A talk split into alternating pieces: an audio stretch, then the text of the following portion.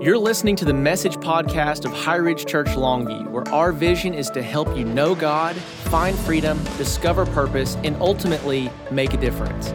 We are so glad that you're here, and we pray that this message impacts your life as you apply the spiritual truths from God's Word in practical ways. Let's listen in. Thank you. Yeah, y'all give it up. No, remain seated. Remain seated, please. Please remain seated. You're too much. Hey, welcome everybody. For all of you watching online, hey, welcome. Our High Ridge family is going to give you a big, warm welcome this morning. Come on, guys. We have just passed 4,000 subscribers, and I am so grateful for all of you that are watching. Hey, thank you, thank you, thank you for tuning in. Thank you for sharing this message with your friends. The world needs to hear what is happening right here in Longview, Texas, and I'm so grateful that you could make it here today. Thank you, thank you for that. If you like what you hear, click that share button. That always means a lot to us. So, for everybody else, we're going to get into a brand new series. So, open up your Bible if you would. Hebrews chapter 12. Hebrews chapter 12. As we're turning there, I wanted to say thank you for your generosity. You guys are awesome. You have supported us. This has been Pastor Appreciation Month, and let me just say, I feel very, very much appreciated. And uh, I was able to spend uh, a couple of weeks ago, I was able to go with a group of pastors on a retreat, and we went to Montana. I redeemed my fly fishing experience.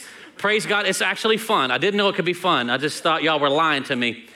Uh, but it was, a, it was a wonderful time hanging out with those pastors. If you ever want to get pastors lying, just put them in the water around fish. And let me just tell you, the lies that come out of what they caught are things that need to be repented over. Let me just say that. And then I was able to fly back from uh, Billings, Montana, flew back into uh, Lafayette, Louisiana. Some friends of mine said, Hey, do you want to hunt some gator on your way back? I'm like, Say less, fam, say less. So I was able to fly down there. Let me just tell you, we went down into uh, the parts of Louisiana nobody likes to talk about, like where the Louisianans are ashamed of these people. Like, no, we don't, we're not with them. They are. And we got to kill 52 gators in five hours. Somebody say amen to that. That was that was awesome. So Beast Feast is going to be incredible this year. We've got some gator tail for you guys.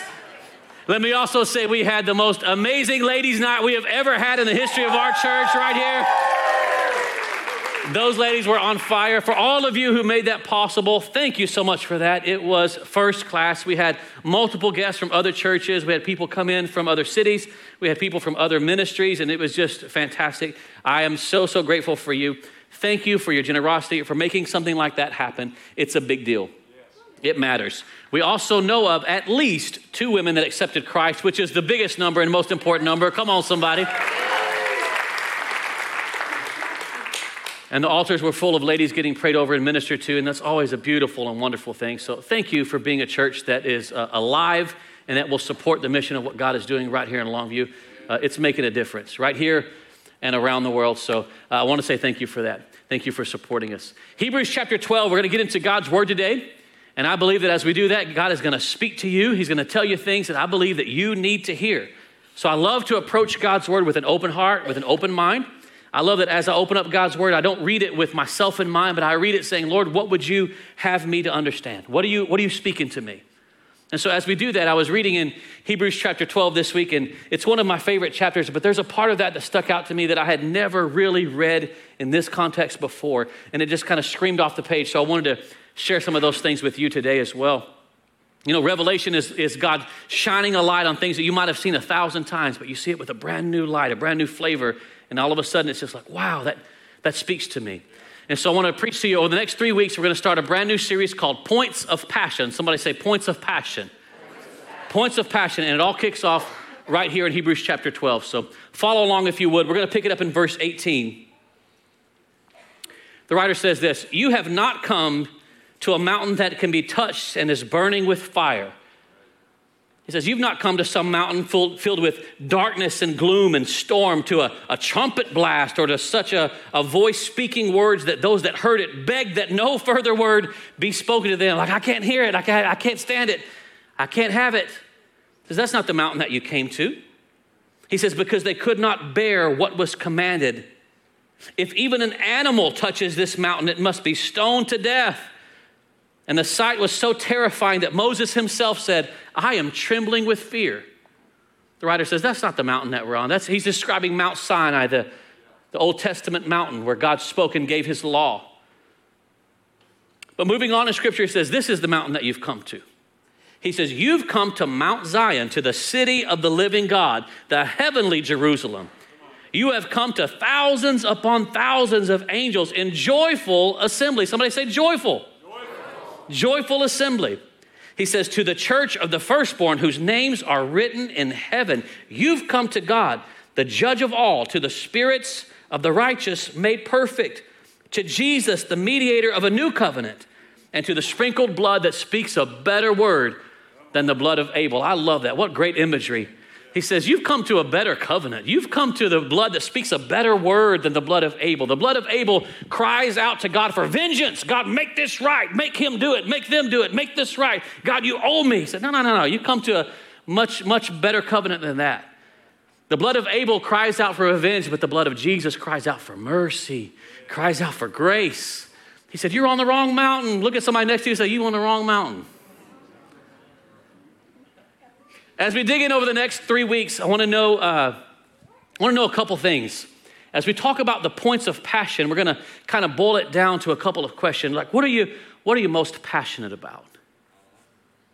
If I was to get you talking about a certain subject, what are the things that you'd be like, ooh, I know a lot about that. This is my jam. Other people may not know. And for some of us, that's the uh, true crime. If we we're to talk about true crime, I am your boy.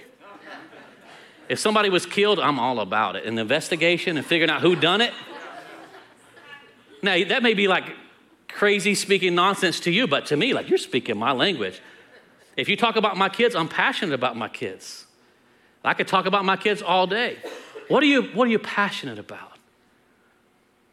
We could ask it another way what makes you tick? That's the, that's, that's the real questions that we ask when you're discovering your passions. What makes me tick and what ticks me off? What makes me tick? What ticks me off? What are the things that if I start talking about this, you can be like, ho, ho, ho, hold on now. I got some strong opinions. You better watch your words carefully, Pastor. Be careful because I'm passionate about that. I know what I'm talking about. What makes you tick and what ticks you off? Now, at different points of your life, you're going to have things that make you tick and things that tick you off. You're to have things that you're passionate about in one season that you're not quite as passionate about in the next season. And that's good for us to know because sometimes we have strong opinions and then about two or three years happens and you're like, ah, I don't really care. Not that big of a deal. I was passionate about it then, not so much passionate about it now. Our passion has a tendency to, to change in different seasons of our life. There are things that, that make me tick, and there are things that tick me off. There are things that I, I didn't care about in my 20s that I care a lot about in my 40s. Things that tick me off, like trying to thread a needle with these 47 year old eyes that I will throw a shirt in the trash versus try to sew a new button back on some shirt that I fatted out of versus trying to put that button back on. I'm sitting there looking. There is no way that this is this small. They're making them smaller. You pass 40, you're like, I cannot, I can't see. I can't see this thing. I'm sitting here trying to thread this needle. Like, this is dumb. Burn it. Burn it all. I don't care what it costs. There are things that I'm passionate about, things that tick me off, and things that make me tick. What are those things with you? I think all of us have a different group of things that we're passionate about things that we'll argue over, things that we will dig our heels in and say, This is the most important thing to me. And it, it's part of what makes us human, it's part of what makes us interesting, is the passions. And when you find another person on the planet that is passionate about the same things that you're passionate about, you got something special there. As a matter of fact, let me say it this way you can't build strong relationships without a shared passion, at least one. But you got to be passionate about at least one thing. You're like, you know, we may not agree on anything else, but we both agree about this. We both agree that we love these kids. And we're passionate about these kids. And you can build a strong relationship if you're able to share passions, things that make you tick and things that tick you off. Now, how do we apply that to the Word of God? We understand that, that this is true, that until I start sharing in God's passions and understand the things that make Him tick and the things that tick Him off, I can't build a strong relationship with Him. Because I'll build a God in my image that I want him to just be mad about the things that I'm mad about. I want him to care about the things that I care about. But building a strong relationship with your father means I want to share his passions. And if my passions don't line up with his passions, he's perfect. I might need to change. Now, none of us want to hear that we need to change. We want to be taught that you are perfect in every way. There is no improvement needed. You're good. And God loves you just the way you are. That is true.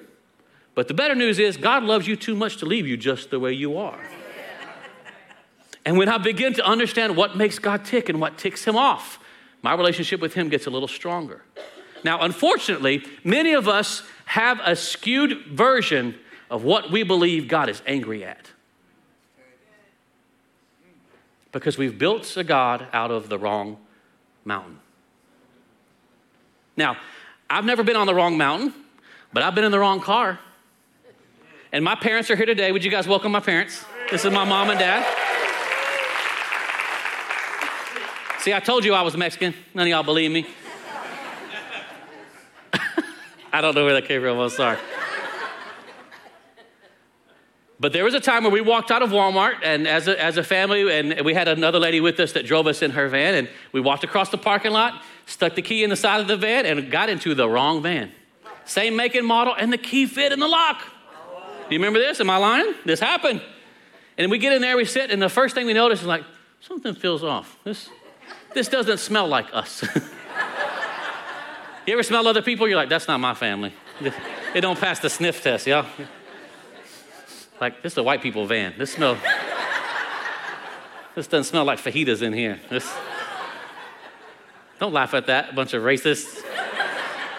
And then we started looking around and we realized we're in the wrong van. And so we're like, get out of this van, this is ours. We were parked next to another van that was the same model, and the key actually worked. And so we get out of the van, there's another family standing there like, sorry, excuse us, we're on we're in the wrong van. So I've never been on the wrong mountain, but I've been in the wrong van.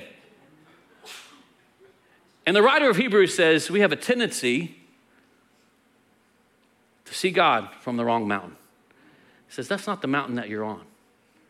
The things that you think make God angry, the things that you think really tick him off, could be because you're on the wrong mountain. And that anger, he took out on Christ. That's been paid for. That's taken care of. There's a new covenant. And that blood that's screaming out for vengeance, there's, there's better blood. It's the blood of Jesus. And God is passionate about some things that you may not realize He's passionate about. And when your passions begin to line up with His passions, fantastic things begin to happen. When God's passions become my passions, life change happens. My life begins to change.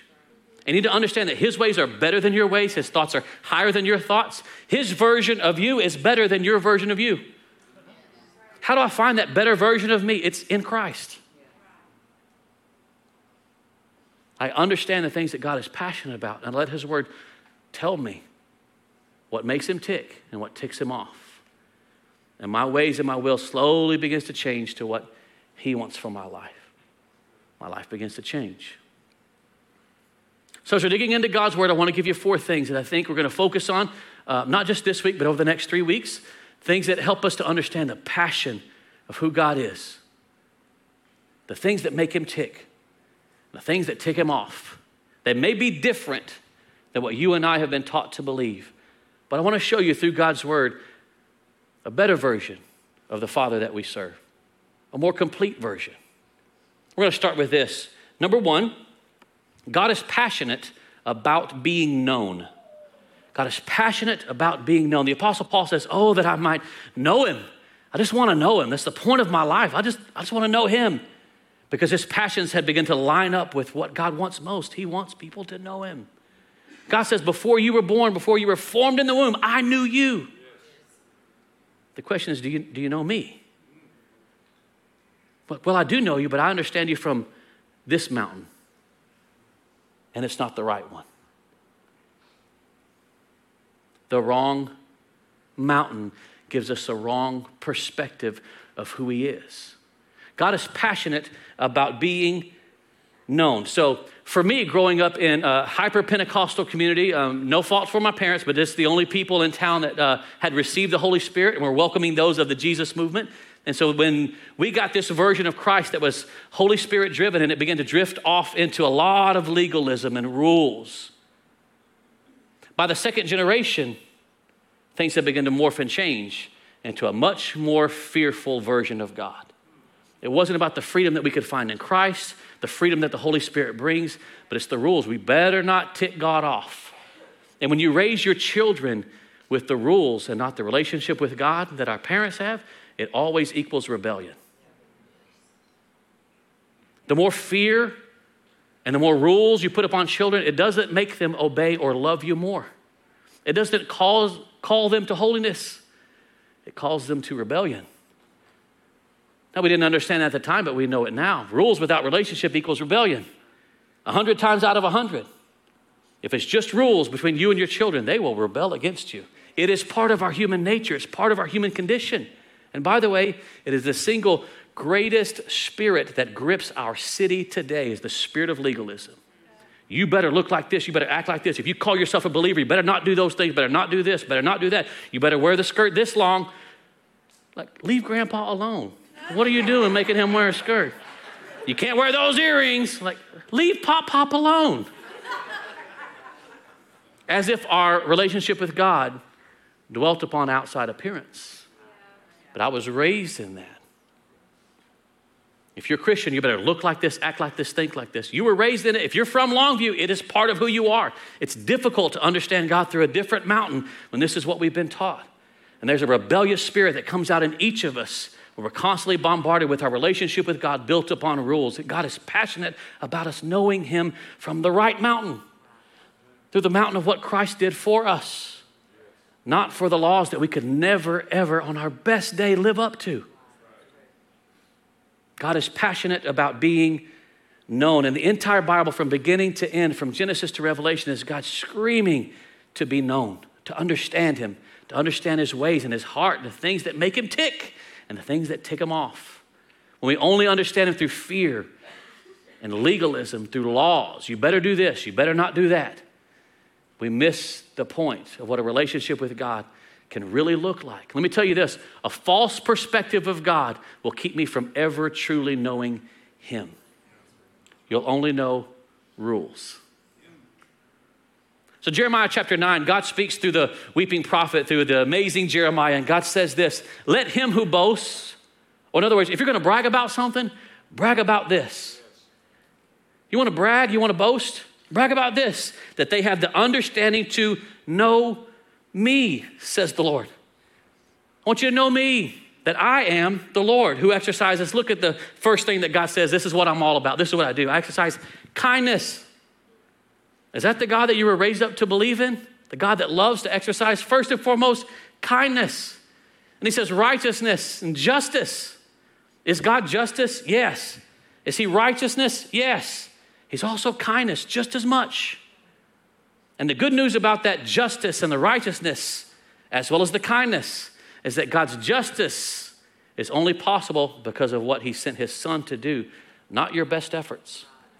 Your righteousness is as filthy rags, Paul says. It's not enough. You are not good enough. On your best day, you're not good enough. You will never be good enough.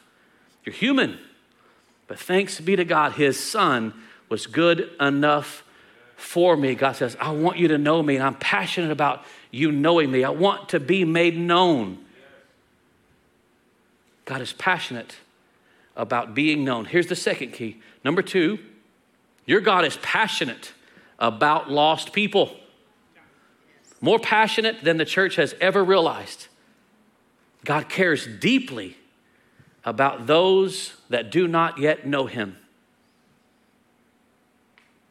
The most disappointing factor about the church today is that we really would rather just take care of ourselves while the world burns. While the world is gripped with fear, we have the answer our relationship with Christ. I sure am glad to be here. I'm glad I got my fire insurance. And we forget that there's a lot of people that don't know him. It is the mission of this church to make sure that we make him known to those that do not know him. It's important. Jesus speaks over and over about the importance of the lost coming home. He gives parable after parable lost coins, lost sheep, prodigal sons, he talks about the Father and the harvest. He's passionate about the lost. So we, we understand this that God wants me to know Him and He wants to use me to make Him known. It is the purpose of my existence that people that do not know God would know Him better because of me. It's the purpose of your existence that you would know God and that other people would know God because of you. Do we see this? Jesus, when he's giving his mission statement, it says, The reason why I came, the reason why God sent me Jesus says in Luke 19, verse 10, For the Son of Man came to seek and to save that which is lost. That's the reason why I'm here, to look for those that don't know me and introduce myself, to look for those that are lost and bring them home. Let me remind you of the fear and the panic that happens inside of every parent's heart when you can't reach your kids, when you're not sure where they are. That moment where you might pull up to school and they're supposed to be waiting in the pickup line and they're not there. The moment that you pull up Life 360 or Find My Friend and they're not where they're supposed to be, or you can't find them, or it's not working. The moment that you text or call and they don't answer, there's that fear and there's that panic in your heart. There's that anxiety. Why? Because I don't know where my children are. There used to be the sign off on every TV station at night. It's 10 o'clock. Do you know where your children are? The same is still true for God's children. God is passionate about lost people. If we grow up with a legalistic view of God, we will spend all of our time trying to please God in a way that cannot possibly please Him and forget about what pleases Him most bringing His kids home. And we've built our church around the shared passion that we have with our Father. We want to see the lost become found. We want to see people respond to the gospel of Jesus Christ. More than I want to see you really like me. More than I want to see you enjoy the song that we just sang. More than what, than what I want to see you grow a big, awesome church that we can be proud of. More than that, if the lost aren't becoming found, you've missed the point. We missed the point. As a matter of fact, the church itself, the church is one of the few organizations that exists for the sake of its non members. That's why we're here. Not for us, for them, for those that don't know. That's why we're here to know Him and to make Him known. So God is passionate about being known, and God is passionate about the lost. Here's the third God is passionate about those that were looking for Him and found rules. God is passionate about looking for those that found the wrong mountain. And this is where I come in. This is where I recognize myself and my friends that grew up with a legalistic view of Christ, that grew up with a legalistic view of the Father, that grew up with rules and grew up in rebellion. And it took a fantastic work of the Holy Spirit to make me fall in love with a father that I thought hated me because of my sin. God is passionate about those that were looking for him and found rules. So the mountain that he's talking about here is Mount Sinai, where God gave the law to Moses, and Moses comes back down, and the people are like, hey, we, we didn't want that God because we we're afraid of him. You see, they'd come out of Egypt with this mindset of slavery and being oppressed. And when God reveals his might and his power, instead of being in awe of what God had done for them, they were afraid of what God was going to do to them. And they said, We don't want that. Let's make a golden calf. Aaron, make us a golden calf. And Aaron's like, Thy will be done, because I'm afraid too. And if we could break it down to modern day terms, they, they made a church worshiping a God that was much more palatable than the God that we're afraid of. The God that booms, the God is unapproachable, the God that speaks to Moses, and Moses comes down and they're like, You better put a veil over your face. I can't even look at you right now.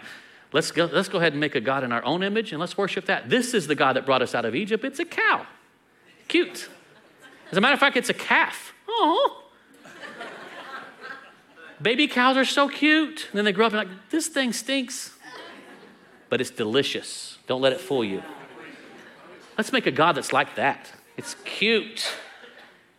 We can dance around it. And Moses breaks the covenant right in front of him, breaks the stone tablets. Like, what are you doing? What are we doing? This is the God that delivered us. What are you doing? He smashes that thing up and he makes them drink it. That is hardcore. He mashes it up, mixes it with water. He's like, now drink it. Like, if you've ever seen, you ever seen somebody rage out? Like, that's a true dad right there. You will eat it. No offense. No offense. But let me say it this way fear doesn't call us to holiness or love, it creates rebellion. Rebellion. And you need to know this. about your relationship with the Lord. If it's based upon fear, if it's based upon vengeance, it will always lead to rebellion. Doesn't call you to holiness, doesn't call you to love. You become a Pharisee. And this is what Christ raged against when he was here. What are you doing? There's lost people. You're busy putting weights on them and rules on them. They can't possibly live up to that. Rules without relationship equals rebellion. And so when the children of Israel saw God on Mount Sinai, this powerful God, instead of recognizing this is the powerful God that delivered us from slavery, the God that led us out of Egypt, the God that poured out his plagues upon those that were our oppressors, this is the God that fights for us. They said, This is the God that we should be afraid of because I'm afraid he's going to fight me. What does that tell us? It tells us that God's presence and immense power will be intimidating until you realize he's not against you. He's not against you. As a matter of fact, everything that God is against, He took out on His Son so that He wouldn't have to be against you. This is why we make Jesus Christ the hero of every story, the hero of every sermon that is preached from this pulpit. It's Christ as the hero. It's not me as the hero. It's not you as the hero. It's not anybody else as the hero. It is Christ. It's Christ and Him crucified. God's wrath was poured out upon His Son so that it wouldn't have to be poured out on me. And I recognize that God's powerful presence and his immense power is not against me, it's for me. What a wonderful and powerful thing. Remember this in Romans chapter 2. It said it's God's kindness that's intended to lead us to repentance. It doesn't say it's God's great power and his great wrath that makes you repent. I'm so strong, you better say you're sorry. That's not what it says.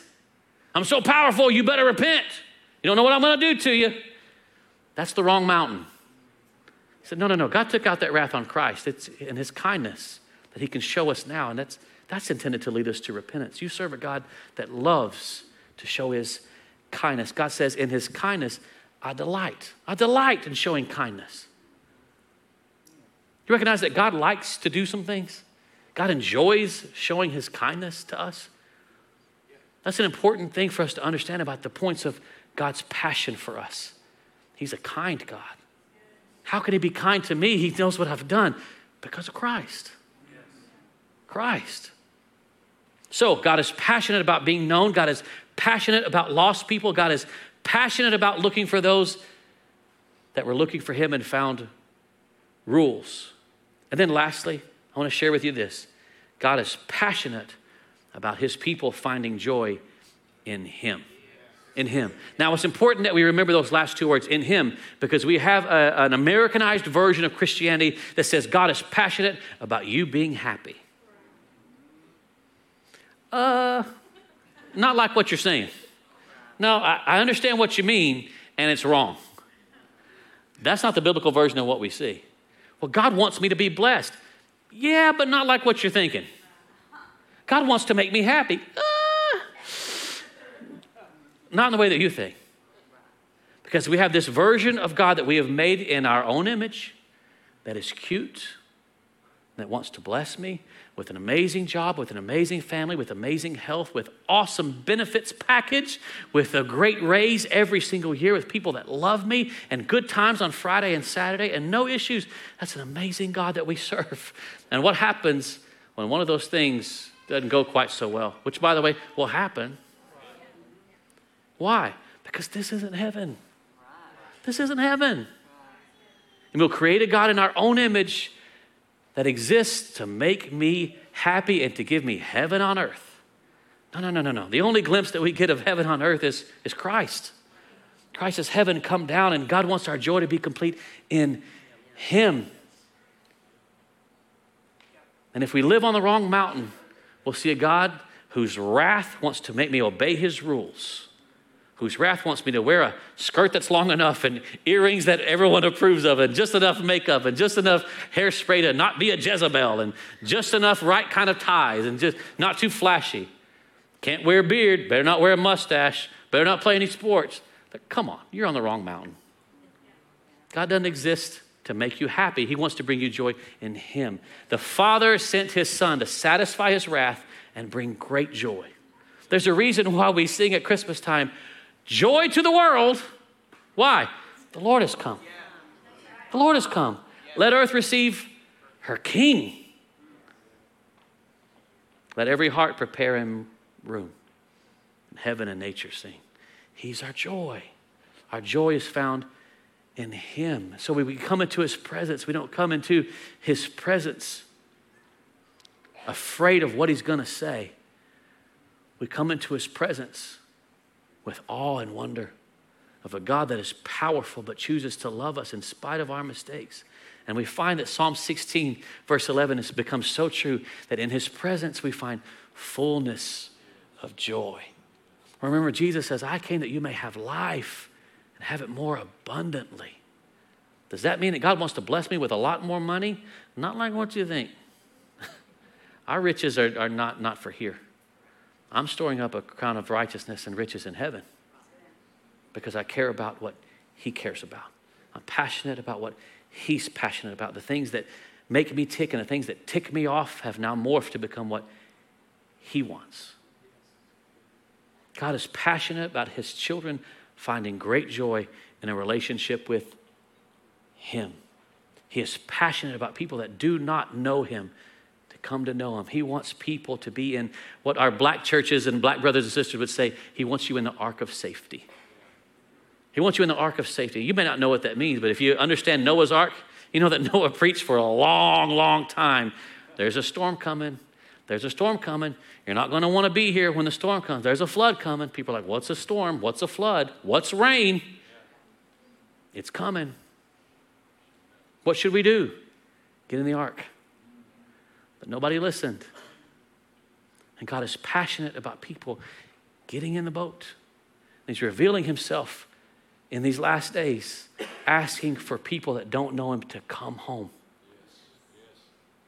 So when we flew down to Lafayette last week uh, to hunt gator, so there's a on Vermilion Parish, it's this massive place where they have uh, thousands upon thousands upon thousands of gators, and they have to clear out about 2,000 gators every single year just to make sure that the population uh, doesn't uh, run out of resources and they start eating each other. And so it is full of gators. Let me just tell you, whoo, whoo, scary. I'm what you call indoorsy. This is this is a huge step of faith for me, but uh, it's also a great adventure. And I was challenged by a pastor last year to live a life of adventure. And I'm like, say less. I'm gonna, I'm gonna, I'm gonna get out more. I'm not gonna live in fear. I'm gonna get out and enjoy some adventures. And so when I get down to Louisiana and we start talking to these people that I, I don't understand you. I did. I've talked to some Louisiana people and we can find a way to, to communicate. And then there's like the other part where it's like, we don't know them. And we were there with the we don't know them. It's like, is that English or French or a combination? And you look at a French guy and you're like, I don't know. I don't know what that is. And so I was trying to talk to one of our guys. I said, you know, um, uh, what are we going to do tomorrow? We're going to tomorrow, get you down there. We'll get you up early, get y'all shooting a gator. I feel like I missed some important points. And I'm looking around for an interpreter like, does anybody understand what he just said? He said, we're going to get up early, get in the boat, kill some gators. Cool. Can I have a few more details? Like, how is this going to happen? How I make sure I keep all my fingers? I like them. I'm partial to them. How do I make sure? And so we're getting on this boat, and I'm trying to communicate. I asked, I asked our guide. I said, um, "What's the most important thing to remember about gator hunting?" And he said, "Stay in the boat." I get it.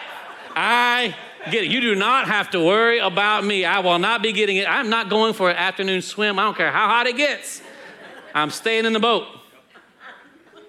Stay in the boat. There's a lot of danger out there. Stay in the boat. And get as many people into the boat as you can get. It matters. What is coming, you don't want to be a part of. But I want to remind you, Paul says, it's not for us. We've not been appointed to suffer wrath. That's coming on those that did not put their trust and find their joy in Christ. Christ came to take all the wrath of God so that we could have a relationship with this God. We could be on the right mountain. Christ took all of God's wrath, it was poured out on him once and for all. And for those that decide not to receive it, you're not going to want to be here. You want to be in the boat. So it's critical in these times and in these days that you get in the boat. You need a relationship with Jesus. That your points of passion begin to line up with his points of passion. And you'll find that a lot of things that really tick you off, look at me, they don't matter. They don't matter. Get in the boat, get people in the boat. Can you receive that? Is that okay? Yes. As we finish up today, go ahead and put away your phones if you would. And unless you're watching online, please don't do that. We're almost done. Don't just turn me off. Come on. But if you liked what you, what you, what you saw today, uh, click the share button. There's a lot of you that are watching from all around the world. It's such a great honor to be into your home and be in, involved in your day wherever you're watching from. And I believe that what God wants to do is draw people to Himself. And one of the easiest ways that we can do that is by just clicking share. People will start watching this message, and the Holy Spirit will begin to move upon their hearts, and they will begin to understand God in a brand new way. But it takes you using your social media platform to advance the cause of Christ. And so it's a big deal when you do that. Thank you for that. For everyone else, I want to invite you to have a moment with your Father, a moment where you lay down some things that you've been passionate about.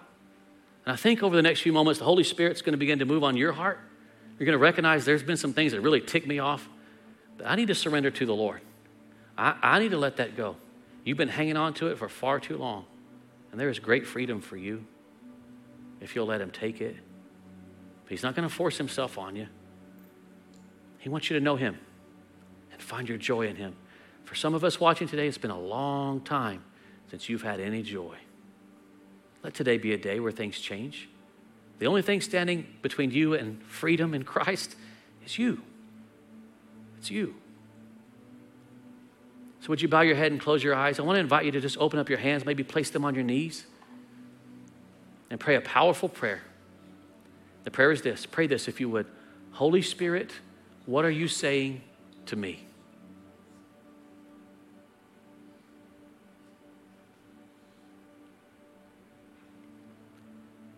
We listen to you, Lord. Holy Spirit, speak. Speak to your people in a way that they can understand. Lord God, in response to your Spirit, we lay down things that are wrong. We lay down our attitudes. We lay down our unkind words. We lay down our hatred and bitterness. We've been so consumed with rebellion.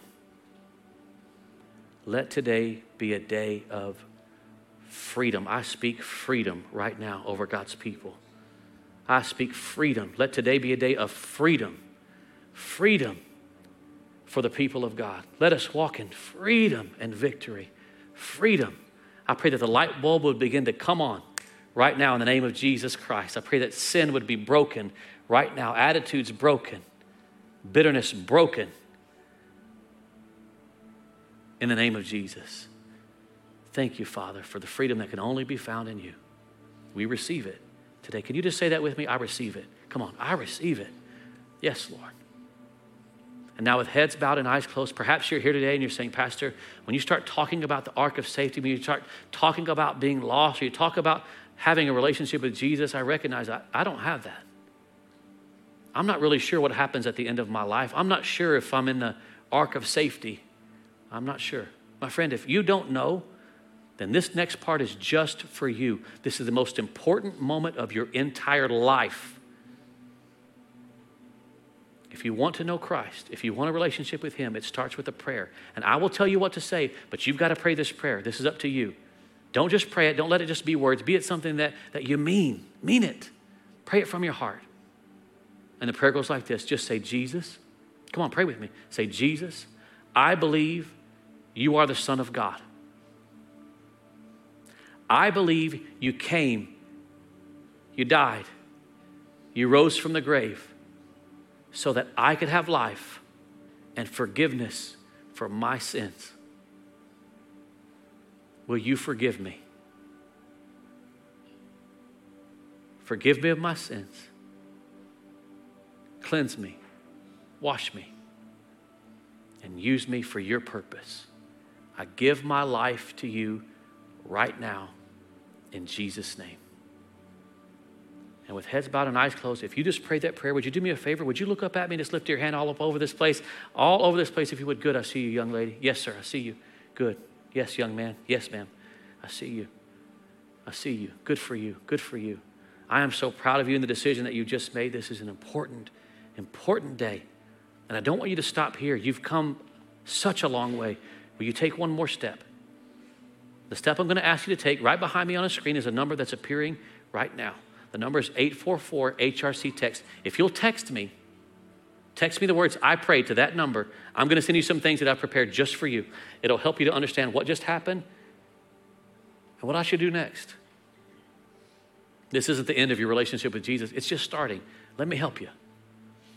I'm so proud of you and what you've just done. Thank you for doing that for me. It's a big deal, it matters. Good for you. Well, High Ridge family, would you go ahead and look up at me? Stand to your feet if you would. I'm going to invite our elders and their wives forward, and these guys are going to remain here as the service finishes up today to be able to pray for you.